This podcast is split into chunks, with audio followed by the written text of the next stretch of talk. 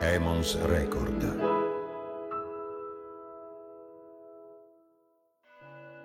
Da via Giulia 102, ovvero il condominio in cui Ingeborg Bachmann abitò con Max Frisch nei primi anni 60, quando la loro relazione, ancora nuova, già mostrava i segnali burrascosi delle tempeste che l'avrebbero portata alla fine, a via Giulia 66, l'ultimo suo indirizzo romano, dove in una notte di fine settembre 73 accadde l'incidente imponderabile che la condannò a una lunga agonia e poi alla morte sopravvenuta a metà ottobre, ci sono esattamente 54 metri, meno di 100 passi, un'ottantina al massimo.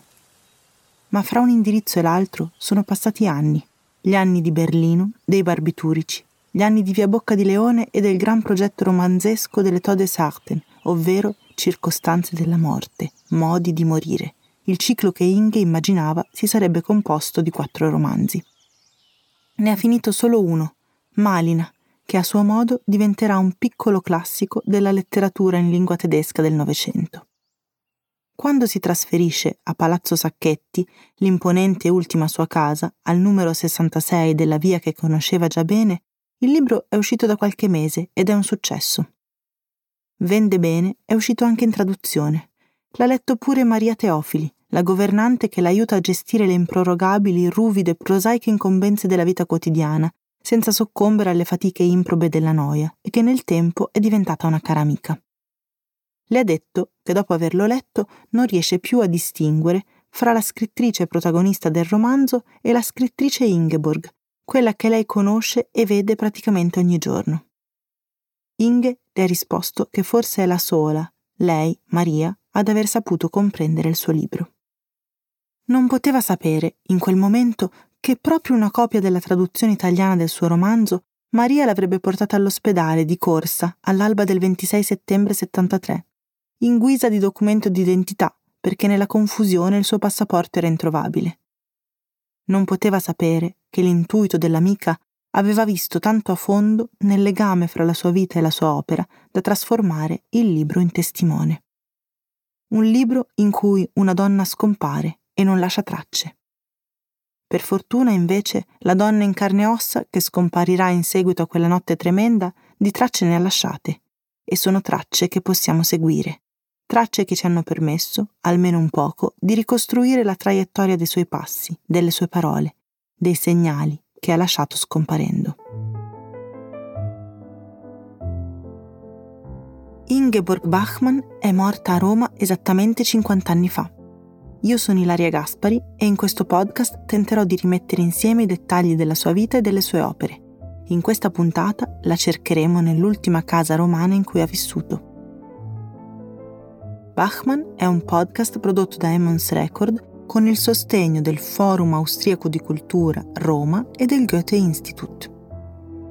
Puntata 6. Se una parola confina con me, la lascio fare.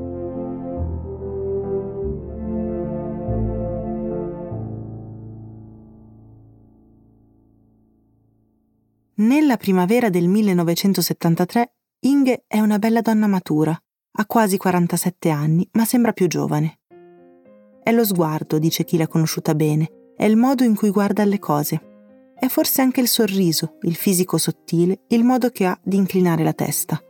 La moda colorata e un poco psichedelica del tempo che lei non disdegna. Nelle fotografie risplende di colori, fuma e ride molto.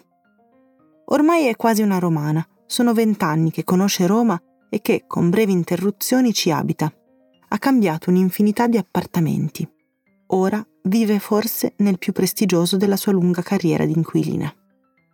A Palazzo Sacchetti è affittuaria di una marchesa, niente meno, il palazzo rinascimentale è stato costruito a metà Cinquecento, su progetto di Antonio da Sangallo.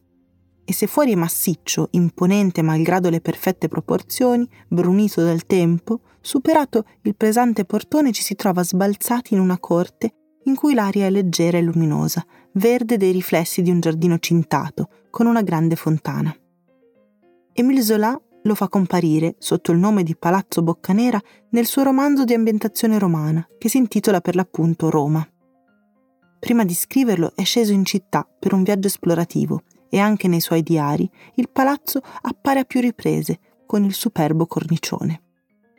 È sempre curioso pensare ai destini delle case, a quello che suscitano senza saperlo, ai pensieri, alle preoccupazioni, ai sogni che insorgono in prossimità di un certo muro, di una finestra, di un balcone. Nel destino di Palazzo Sacchetti c'erano gli occhi di Zola e i passi di Ingeborg Bachmann e anche l'obiettivo di Paolo Sorrentino, che nel palazzo ambienta alcune scene della grande bellezza. Quando ho visto il film, di Palazzo Sacchetti non sapevo nulla. A dire il vero, non sapevo nemmeno che quello che vedevo sullo schermo si chiamasse così.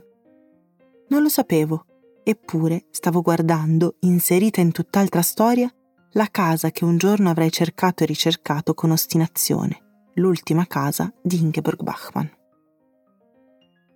C'è un altro film in cui compare Palazzo Sacchetti stavolta però intenzionalmente collegato alla figura di Inge, anzi, cucito addosso a lei, alla sua storia e alla sua voce.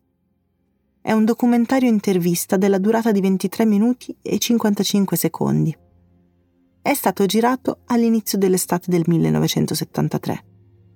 Qualche mese prima, in primavera, in una libreria di Vienna, Inge aveva conosciuto Gerda, una ragazza trentenne, da poco laureata al Mozarteum, che presto avrebbe cominciato a lavorare come freelance per la ORF, la RAI austriaca, in diverse produzioni televisive e cinematografiche, e intanto faceva il suo tirocinio proprio in quella libreria.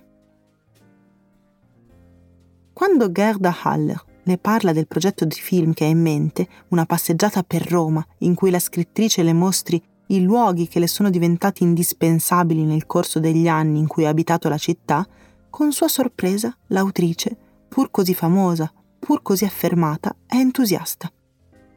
Gerda Haller è solo agli inizi, un esordiente. Si buttano a lavorare e a giugno realizzano il progetto. Durante il giorno si occupano delle riprese e la sera in albergo registrano frasi e versi, come colonna sonora di accompagnamento alle immagini. Il documentario è stato girato a metà giugno, fra il 14 e il 20, Tre mesi e una manciata di giorni dopo, Inge si incendiò la vestaglia con la sigaretta fatale. È una circostanza macabra a cui è impossibile non pensare mentre scorrono le immagini del film. E lei è così bionda, così elegante, così sorniona. Si muove per la città con sicurezza e tutto sommato con disinvoltura. Si indovina solamente a tratti, per brevissime rivelazioni improvvise, in qualche movimento della testa, quell'imbarazzo lieve che coglie chiunque davanti a una telecamera quell'impossibilità di dimenticare di essere guardati. Per lo più, però, Inge se la cava con ammirevole spigliatezza e sembra sentirsi a casa nel traffico spaventoso sotto il Campidoglio, mentre sale la scalinata in pantaloni a sigaretta e maglia a fiori blu, e gli oleandri intorno sono in fiore perché è estate. Oppure quando sorride seduta al tavolino di un bar, una fascia sottile, sempre a fiori blu, come la blusa, fra i capelli, forse proprio in via Giulia. Gli altri avventori sono tutti molto bruni, molto italiani, mediterranei nel contrasto col biondo di lei e soprattutto, stranamente, tutti uomini, con occhiali scuri e tagli di capelli squadrati e gonfi alle tempie, orologi vistosi e occhi neri. Sbirciano intorno a lei, probabilmente incuriositi dalla telecamera che noi non possiamo vedere, ma di cui possiamo spiare l'effetto. O anche al caffè greco, dove entra sicura, Passa davanti ai ristoranti dove le coppie di passaggio camminano allacciate e le ragazze hanno abiti stretti e coloratissimi e capelli lunghi, lunghissimi, infiniti. La città le fa da cornice, mentre lei parla del suo rapporto con Roma, con l'Italia, terra primigenia, della sua condizione di straniera, della storia che ha scavato la città come l'acqua erode la pietra. Mentre le si incrina la voce a menzionare l'ingiustizia, la violenza, la guerra, la città intorno a lei imperterrita non si ferma, brulica di vita. È la città che saprà sopravviverle, che, come scriverà la sua amica Marie-Louise Kaschnitz, non è morta, non sarà morta nemmeno quando lei non ci sarà più. Credo di conoscere Roma quasi meglio della maggior parte degli italiani, perché ho scoperto per ore e ore la città alla ricerca di ogni suo angolo. Dopo tanti anni si giunge alla conclusione che è impossibile conoscere Roma, perché per conoscerla veramente bisognerebbe avere dieci vite. Dice Inge all'inizio del documentario, mentre sorride. Gerda Haller la segue per le strade. La telecamera, mentre lei cammina, ha un andamento docile, come fosse un piccolo cane portato al guinzaglio. Incontra due amici nel film. Una è Maria Teofili, che l'accoglie in blusa a fiori colorati e chiama a gran voce il marito. Vieni Franco, sbrigati, c'è la signora Bachmann. Inge le parla in italiano, si siede. Questo è il mio posto, dice, e si vede che in casa di Maria, che ha un sorriso materno, aperto, dolcissimo, sta bene. È il suo posto, sì, dice Maria quando lei si siede. L'altro amico che vanno a trovare è Hans Werner Henze, in una bella casa con il giardino, la casa di lui a Marino ai castelli con ogni probabilità. Parlano in piedi nel prato, vicino agli ulivi. Li vediamo dalla vetrata della porta finestra aperta. Il pianoforte a coda è in primo piano. Un cagnolino nero, forse in attesa che gli lancino una palla o un bastone da riportare, sta ai loro piedi, attento, composto. Si siedono sul divano e siccome il filmato è tutto doppiato con parole e riflessioni di Inge registrate separatamente, della loro conversazione vediamo solo le immagini, non possiamo sentire le parole. Si vede che la vicinanza della telecamera ora li imbarazza un poco, ma sono vicini, come due che hanno confidenza, anche se lui ha uno sguardo in tralice come controllare dove punti l'obiettivo e anche se lei, con finta distrazione, si mangiucchia le unghie a un certo punto.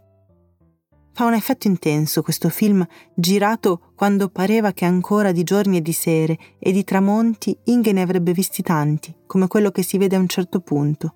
Un tramonto romano di inizio estate, corrusco e lungo e pieno di promesse, e di albe, come quelle in cui, a Ostia, Inge cammina sulla spiaggia battuta da onde color cenere, mentre la sua voce sovrimpressa legge la poesia Andi Sonne, al sole quando pareva che di estati ce ne sarebbero state altre, in cui pensare, come dice la poesia, nulla più bello sotto il sole che sotto il sole essere.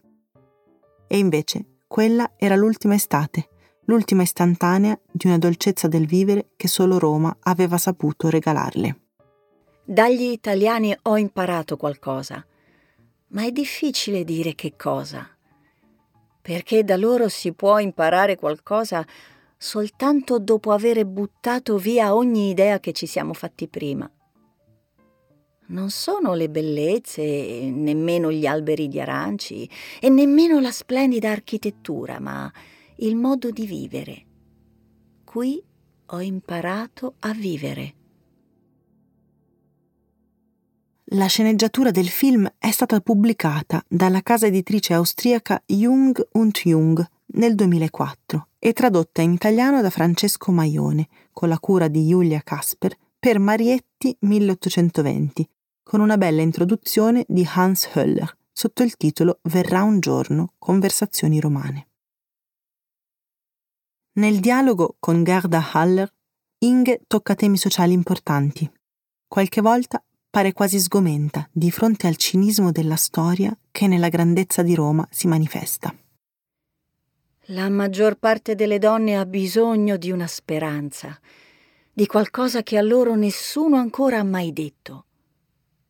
Io non ne ho bisogno perché so già da tempo che sono capaci di pensare in maniera acuta proprio come gli uomini, che ne sono capaci proprio come loro, che sono persino meno vanitose, che sono in grado di prestazioni migliori di quelle degli uomini, che a loro non serve la compassione e sono disposti ad ogni sacrificio quando vogliono raggiungere qualcosa. Anche in Italia, anche in questo paese che amo tanto, succede spesso ancora oggi che le donne vengano considerate inferiori e si dice che hanno non so quanti grammi in meno di cervello e sono incapaci di pensare. Questo non è vero.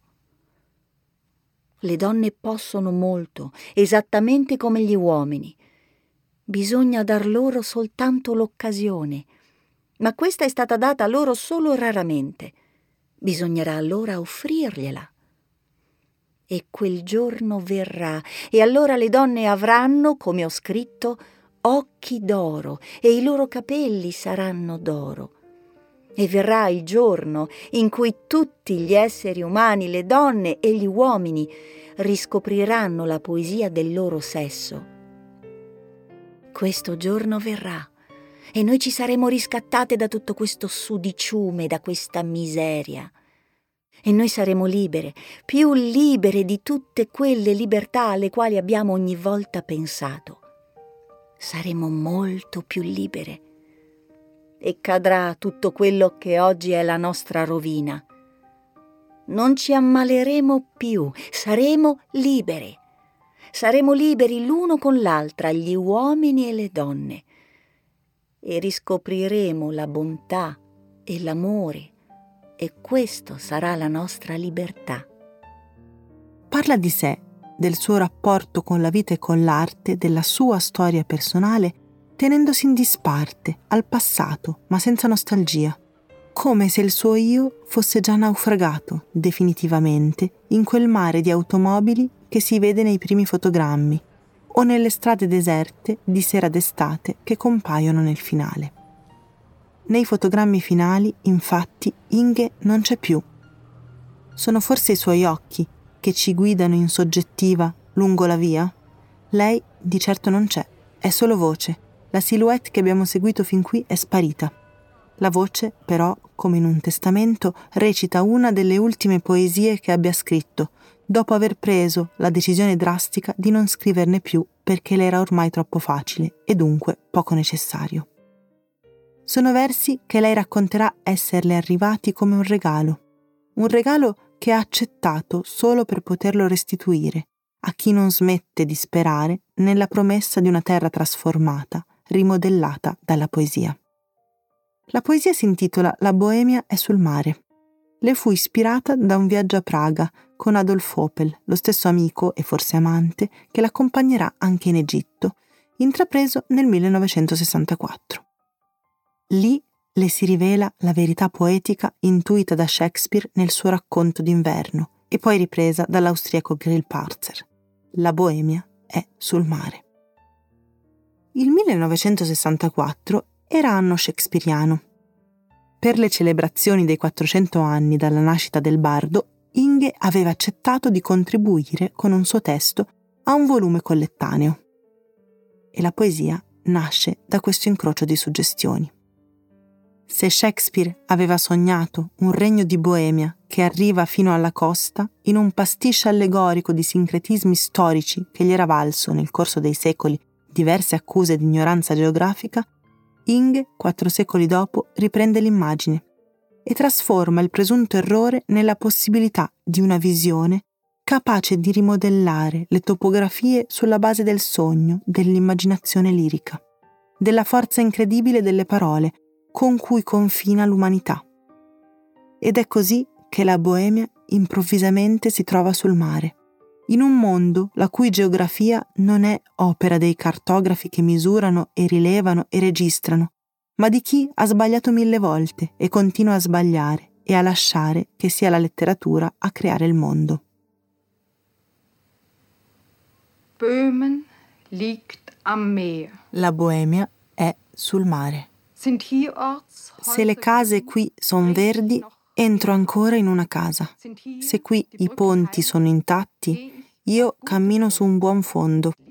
Se le pene d'amore sempre sono perdute, qui le perdo volentieri.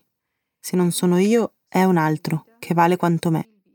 Se una parola confina con me, la lascio fare. Se la Boemia è ancora sul mare, torno a credere ai mari. E se credo ancora al mare, allora spero nella terraferma. Se sono io, allora è ognuno che è tanto quanto me. Non voglio più niente per me, voglio andare a fondo. A fondo, cioè al mare, là ritrovo la Boemia. A fondo, in rovina, mi sveglio quieta. Fino in fondo, ora so, e non son persa. Venite qui, boemi tutti, naviganti, puttane del porto e navi non ancorate. Se non volete essere boemi, allora illiri, veronesi e veneziani tutti recitate le commedie che fanno ridere e che sono da piangere, e sbagliate cento volte, come sbaglio io, che non ho mai superato prove, eppur le ho superate, una dopo l'altra. Come la Boemia le ha superate, e un bel giorno ebbe la grazia di trovarsi sul mare e ora è sull'acqua. Confino ancora con una parola e con un'altra terra. Confino, per quanto poco, con tutto sempre più. Boemo, cantore nomade, che non ha nulla, che nulla trattiene, con il solo talento del mare oramai, che è controverso, terra mia eletta da vedere. Land meiner Wahl zu sehen. Questa era la poesia La Boemia sul mare nella traduzione di Anna Maria Curci. E questa era l'ultima puntata di Bachmann, un podcast prodotto da Emons Record con il sostegno del Forum Austriaco di Cultura Roma e del Goethe Institut. Nella prossima mi farò un po' da parte e lascerò la parola a una testimonianza che mi ha fatto emozionare. Io sono Ilaria Gaspari. Regia Paolo Girella. Studio di registrazione Soundwood Roma. Fonico Riccardo Passi. Montaggio e sound design Luciano Zirilli. Supervisione editoriale Paolo Girella e Maria Saracino. Musiche di Maria Scivoletto. Si ringrazia l'ORF per i suoni del documentario e la casa editrice Marietti per la traduzione italiana della sceneggiatura del film Ingeborg Bachmann in Italia di Gerda Haller. Per la lettura si ringrazia Antonella Civale.